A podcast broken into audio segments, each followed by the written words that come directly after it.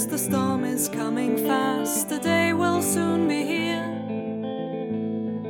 When those who are caught unprepared will be the first to fall, that much is clear. Hello and welcome to Physical Attraction, the TEOTWAWKI specials, So where we'll be examining the end of the world, one apocalypse at a time. stand your ground And survive while there's people crying,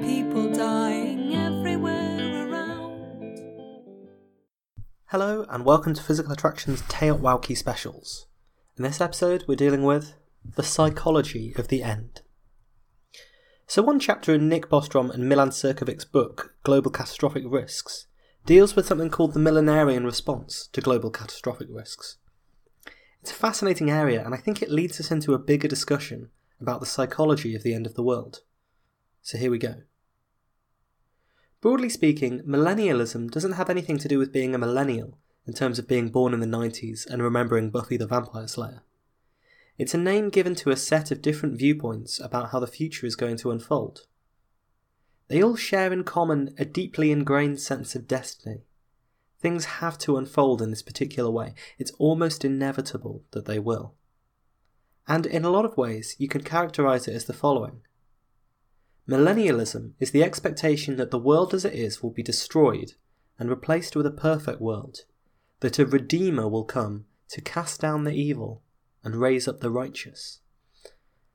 And so there are lots of different versions of this type of thought. The idea that the world has to be destroyed before it can be remade and replaced by a perfect world, and the idea of a figure who will d- trigger this destruction of the world, or a Redeemer who will cast down the evil and raise up the righteous. You can see that it's closely linked to the idea of a utopia, where the current society is destroyed more slowly and replaced by a perfect one, or a general apocalypse. Maybe nothing will survive, and the perfect world will be one completely without humans, kind of like a Gaia's revenge scenario, where the goddess of nature comes back and destroys us all for our hubris as a species, leading to us being destroyed and nature returning to take over the planet. Incidentally, if all of human civilization disappeared tomorrow, the last remnant of us would be the Voyager space probes out there in space that will last long after the sun vaporizes the Earth and destroys everything on top of it. They will only be destroyed by micrometeorite bombardment, but it could take billions of years for that to happen. So, this is the kind of apocalypse that's been predicted before the grim industrial terrors of the human made Earth being replaced by something cleaner, something greener. Here's John Betjeman, who was the poet laureate.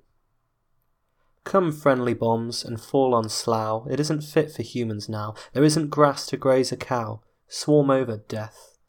Come, bombs, and blow to smithereens those air conditioned bright canteens, tinned fruit, tinned meat, tinned milk, tinned beans, tinned mines, tinned breath. Mess up the mess they call a town, a house for 97 down, and once a week a half a crown for 20 years.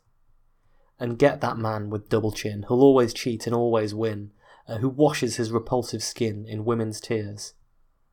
And then later the poem goes on to say, Come, friendly bombs, and fall on Slough. It isn't fit for humans now to get it ready for the plough. The cabbages are coming now. The earth exhales. So, this then is a millennial belief for the destruction of Slough and the return of the town to the rightful owners, the cabbages. My apologies to the people of Slough. I'm assured it's very nice. Even Norse mythology has an element of this, as James Hughes points out in his essay in Bostrom's book. Ragnarok involves men and gods being defeated in a final apocalyptic battle. But because that was a little bleak, they add in at the end the idea that a new Earth will arise, where the survivors will live in harmony together. Of course, a lot of millennial beliefs are exemplified, for some of us, by aspects of Christian theology, although it actually only became mainstream in the 19th and 20th centuries. It's the kind of thing that drifts in and out of fashion in a major religion. So in this case, you have ideas like the tribulation, perhaps many years of hardship and suffering before the rapture, when the righteous will be raised up and the evil punished. And then the world will be made anew, and humans will ascend to paradise. A lot of people say that these are the kind of predictions that show up in Revelations, although there are counter arguments that would say that Revelations is actually just specifically relating to the time it was written in the sort of 60s AD with Nero as the Antichrist and things like this. And if you believe that, then it's an imminent prediction of Christ's return rather than a very, very long term one. And of course, when we had our interview with Phil Torres on the show, he talked about how, in a lot of ways, the US's intransigent support for Israel, especially on the hard political right, is down to this eschatological belief uh, in Revelations that Israel being occupied by a Jewish state is actually a necessity for the end of the world to arise. So clearly, these millennial beliefs and these quite specific millennial beliefs have had quite a big impact on geopolitics, maybe an unappreciated one. This idea that the world has to be destroyed before it can be rebuilt. Now, lest anyone accuse me of picking on the Christians, let's point out that Marxism is really the exact same thing. There's a sense of destiny, a sense of inevitability. Marxism is all about a deterministic view of history that builds to a crescendo. So, the principal idea of Marxism that's laid out in the Communist Manifesto is this idea that inequality inevitably leads to the formation of political classes. You have your owner class and you have your industrial worker class and the inequality between them will inevitably lead to the worker class rising up and overthrowing the industrial class. So, in the same way as the rapture believers look for signs that the world is becoming unstable and prophecies are beginning to be fulfilled, so Marxists look for evidence that we're in the later stages of capitalism, in accordance with their deterministic view of history. They believe that inevitably society will degrade and degenerate to a breaking point, just as some millennial Christians do as well. In Marxism, this is where the exploitation of the working class by the rich is too great, and they band together and overthrow their rulers in a proletarian revolution. This, then, is the tribulation, the struggle and the trials and the apocalypse that must precede the world being made perfect and the world being made new. Sometimes revolutionary figures like Lenin or Marx himself are heralded as messiahs who accelerate the onset of the millennium. You have the same strain of millennial belief that there's a single figure who triggers this historical inevitability. And of course, there's the judgment, when the righteous workers take what's rightfully theirs and the evil bourgeoisie and the system of capitalism more generally is destroyed. In systems like Mao's China or Stalin's Russia, where the revolution had decidedly already happened and the millennial event has already occurred, and yet there's no paradise on earth, you have to change the date of the tribulations a little bit in the propaganda to explain to the people of Mao's China and Stalin's Russia why the socialist utopia hadn't arisen, they have to have this constant struggle against internal enemies, against dissidents, against traitors, against capitalist spies, and things like this. And so, what they're saying really is they're extending this millennial belief. They're saying that the tribulations are still occurring as the proletariat has to struggle towards attaining full communism, at which point the world will have been completely remade. This involves converting non believers too. In fact, in neither system is there any real room for non believers. In the uh, Marxist system, the non believers are wiped out by Leninist oppression, and in the rapture system, all of the believers go up to heaven, and the non believers either repent or they're killed in the apocalypse, so either way, it's pretty bad for them. So maybe now you think that I'm being harsh to communists and fundamentalist Christians. Let's point out that similar belief systems exist in many of the world's major religions, and also the unspoken religion of a lot of atheists, which is the belief in technology. Just look at Ray Kurzweil and his futurist predictions, some of which we've talked about in our episodes on the singularity. A quick recap, just in case you missed those. These are basically the ideas that at some point artificial intelligence outstrips human intelligence, and then society is radically altered in some way as exponential development overtakes what we can currently imagine. In Ray Kurzweil's vision, the singularity is the establishment of paradise. Everyone is rendered immortal by biotechnology that can cure all of our ills.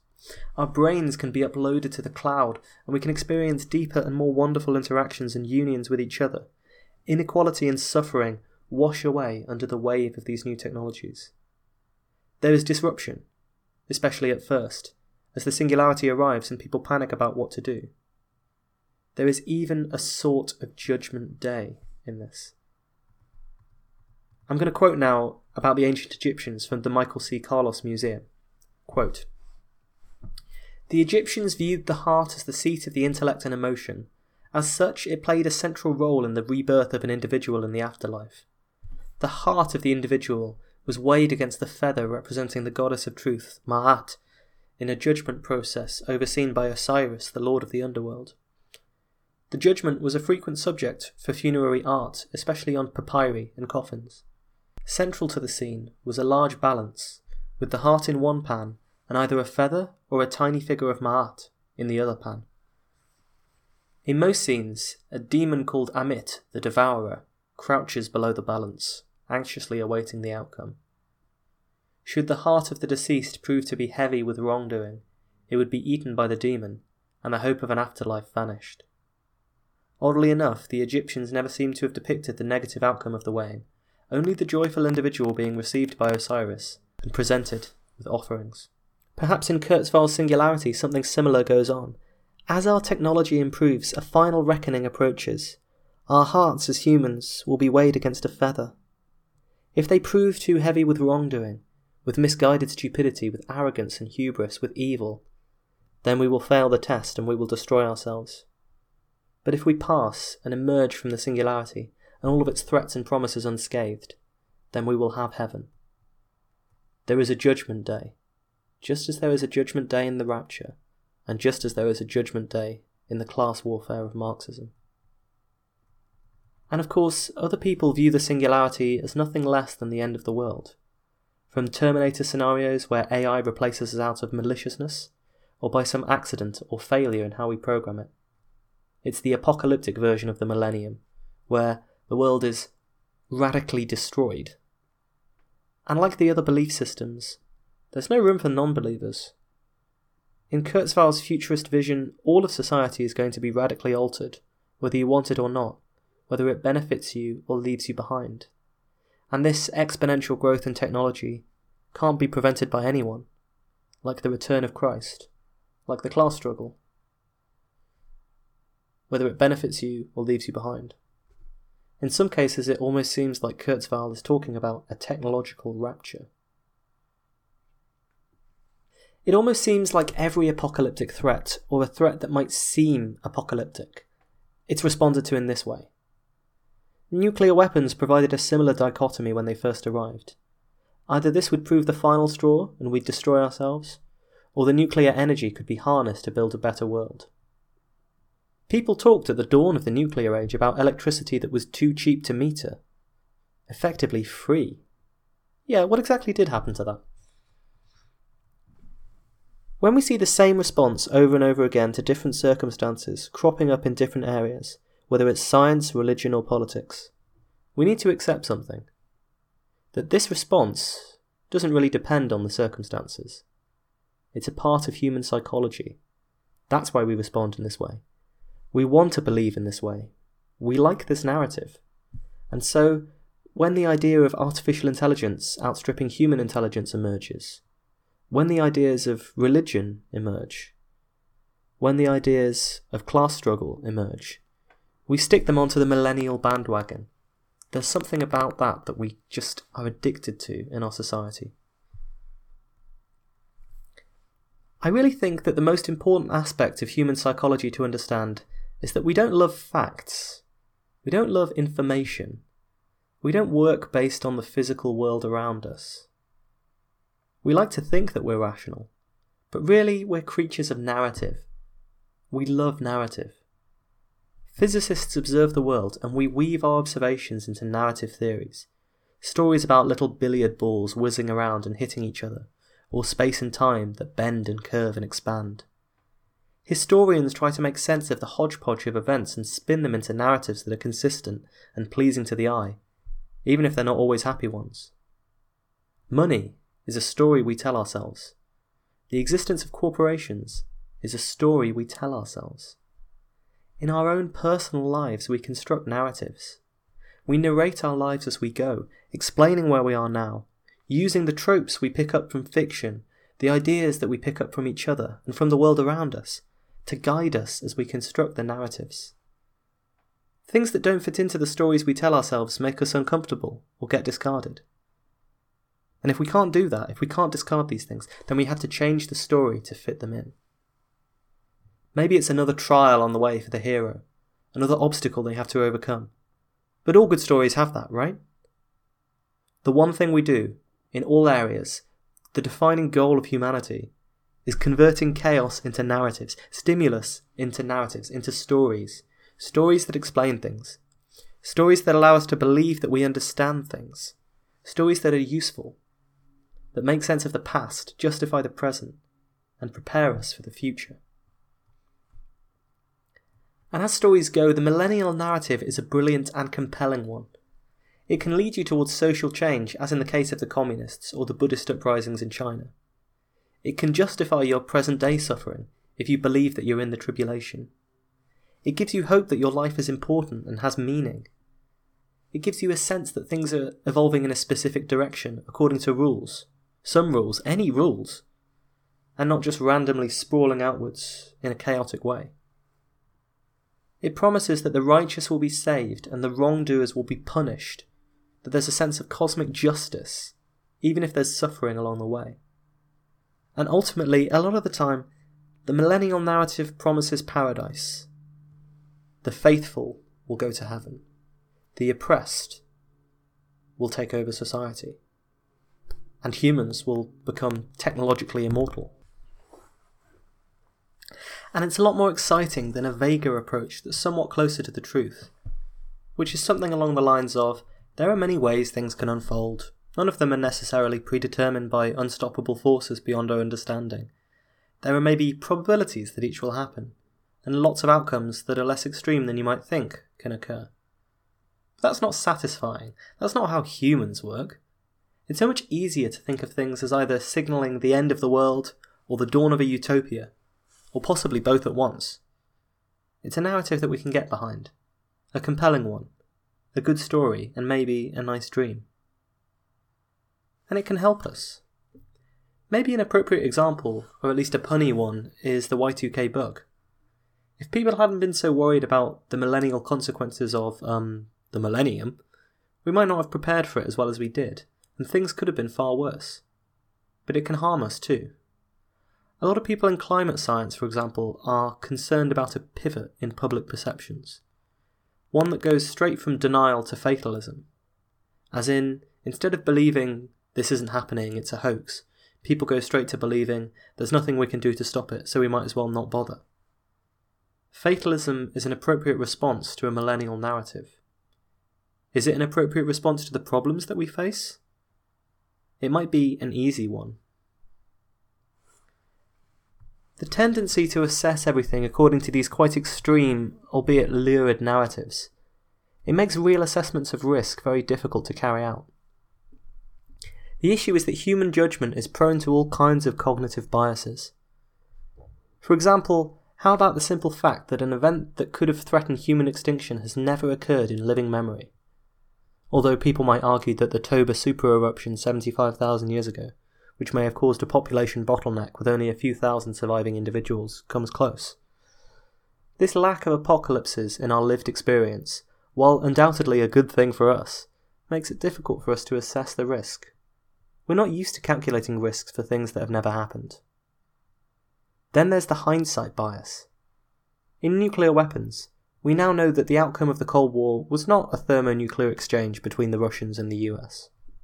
Pipe down historians who might argue that the Cold War isn't over yet. Now we can rationalise that after the fact and put it into our narratives. We can say, oh, it was never likely to happen. We can say things like, ultimately the USSR was unstable, or that politicians are unwilling to risk their own destruction, or whatever. And you can convince yourself that it almost seems like, well, of course mutually assured destruction works, and nuclear war was unlikely. But it didn't seem like that at the time. Why are we so convinced that hindsight, after an event has happened, is so much better than foresight while the event was still going on? That might sound like an absurd conclusion, but think about it this way. What if it turns out that somehow the probability of a catastrophic nuclear war during the Cuban Missile Crisis was 50%? That's not too far away from estimates made by people involved at the time. Let's make it a coin toss for simplicity.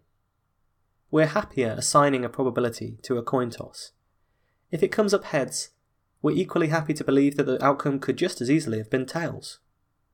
But when the stakes are high, and as narratively loaded as the apocalypse, it doesn't sit right to think that we're in the half of all universes that made it, even though that very well could be what had happened. Instead, in hindsight, we tend to judge things that have happened to be inevitable. Bostrom's book mentions this in a well written essay by Yudkowsky, which refers to a study where people were told the same information about a historical war, and then the different results as to who actually won. And in almost all cases, the participants said, well, it's inevitable. Obviously, Team A was going to win because they had X and they had Y and they had Z, regardless of which team was the winning team that they'd been told about. And I imagine that in the burned out husks of New York, London, and Moscow, the survivors would probably be telling each other that it was inevitable that a nuclear war would occur sooner or later. I mean, in hindsight, it's obvious that with so many weapons and such foolish leaders, it would happen eventually. That's what we call hindsight bias. It shows that our ability to make probabilistic assessments about the world around us, to marshal reasonable responses to perceived risks, has some fundamental flaws. The nightmare scenario is always more lurid, so people are more concerned and devote more mental energy to fears about being murdered or dying in an accident than they do about dying of heart disease, even though one is far more likely than the other. Equally, there's the availability bias. Humans tend to assess as more likely the concepts they can most easily think of. You can see how this could lead us both to overestimate and underestimate potential threats, or even just misunderstand what the real threat is altogether. Nicholas Taleb talks about black swans, rare events that nevertheless do occur occasionally. It's this idea that, you know, the hypothesis that all swans are white are disproved by the single observation of a black swan. If we don't prepare for this kind of event, then we're setting ourselves up for failure. After that, then, the hindsight bias means that we fail to assess what the black swan really signified. Take, for example, the financial crisis. It broadly occurred because subprime mortgages were packaged and sold alongside other investments. This led to a liquidity crisis where banks wouldn't lend to each other, and people realised that a lot of what they were buying could be debts that wouldn't be repaid. There was a crisis of confidence and a financial crash. The hindsight bias lesson is that subprime mortgages, where you offer mortgages to people who are less likely to be able to repay them, are a bad idea, inevitably leading to ruin. Unfortunately, this hasn't actually stopped people from doing things like subprime mortgages, but that's beside the point. But the real lesson of this isn't just the individual event from the Black Swan. The real lesson is that in such an intricately integrated and complex system as the financial services industry, problems that should be relatively small, a few people defaulting on their mortgages, can lead to a global economic downturn, with consequences that are even now unfolding. Similarly, look at the 9 11 attacks. They've led to a massive increase in airline security and a much greater focus on Islamic extremist terrorism, and Al Qaeda in particular. But there were similar warnings beforehand that the intelligence agencies had to deal with about hundreds, if not thousands, of threats to national security. In hindsight, with the laser like focus on Al Qaeda that we have today, we can question why they weren't stopped. After all, the intelligence agencies knew that Al Qaeda were a threat, and we can massively overestimate the power of the group. The lesson, as Taleb eloquently argues, should be not that any individual event happens, but that black swans happen. Be prepared. Be generally prepared. When you apply this to the world as a whole, you get anthropic bias. All we know for sure is that we exist, this one intelligent, citation needed, species our planet has managed to survive for long enough for us to develop. And by the way, that wasn't necessarily already a foregone conclusion. We don't know whether this is because the rate of events that destroys planets is really low, or whether we're just the cosmic equivalent of flipping heads a hundred times in a row.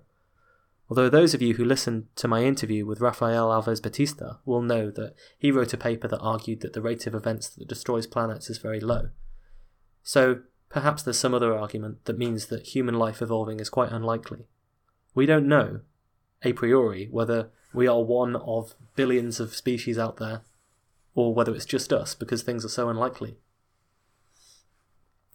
Another fallacy that arises in our ability to assess risks is the conjunction fallacy. Here's my spin on the classic example.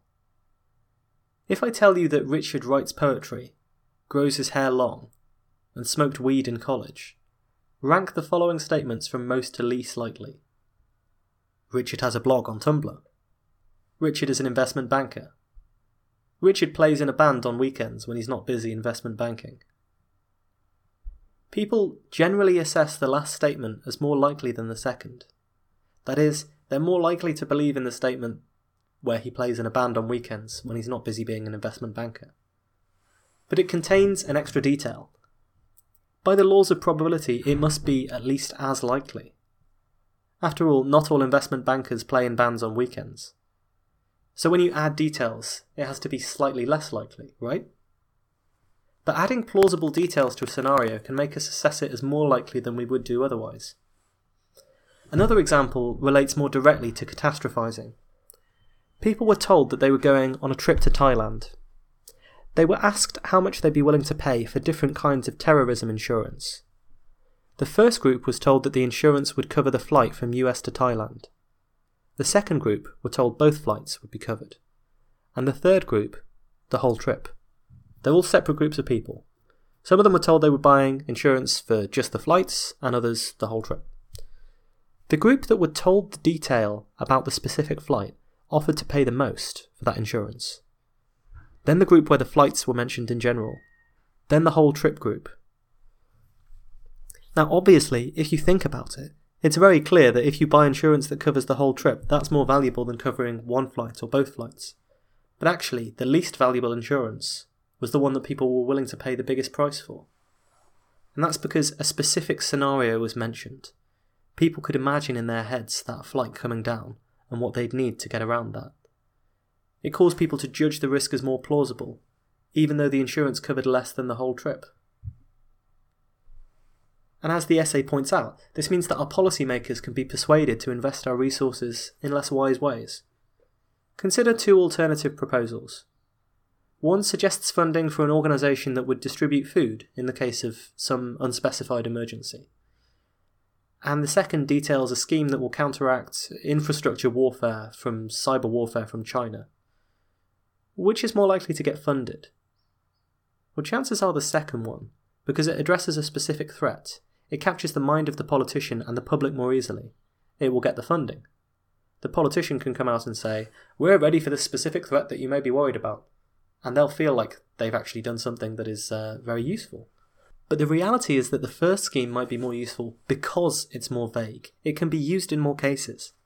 If it turns out that a pandemic or a financial crash is going to disrupt society, then the specific defense against Chinese cyber war is useless. This has been pointed out before. Resources and governments have been diverted away from general purpose disaster response and towards addressing specific threats. And this is the kind of specificity bias that people have in the psychology when they're dealing with these existential risks that we have to get around.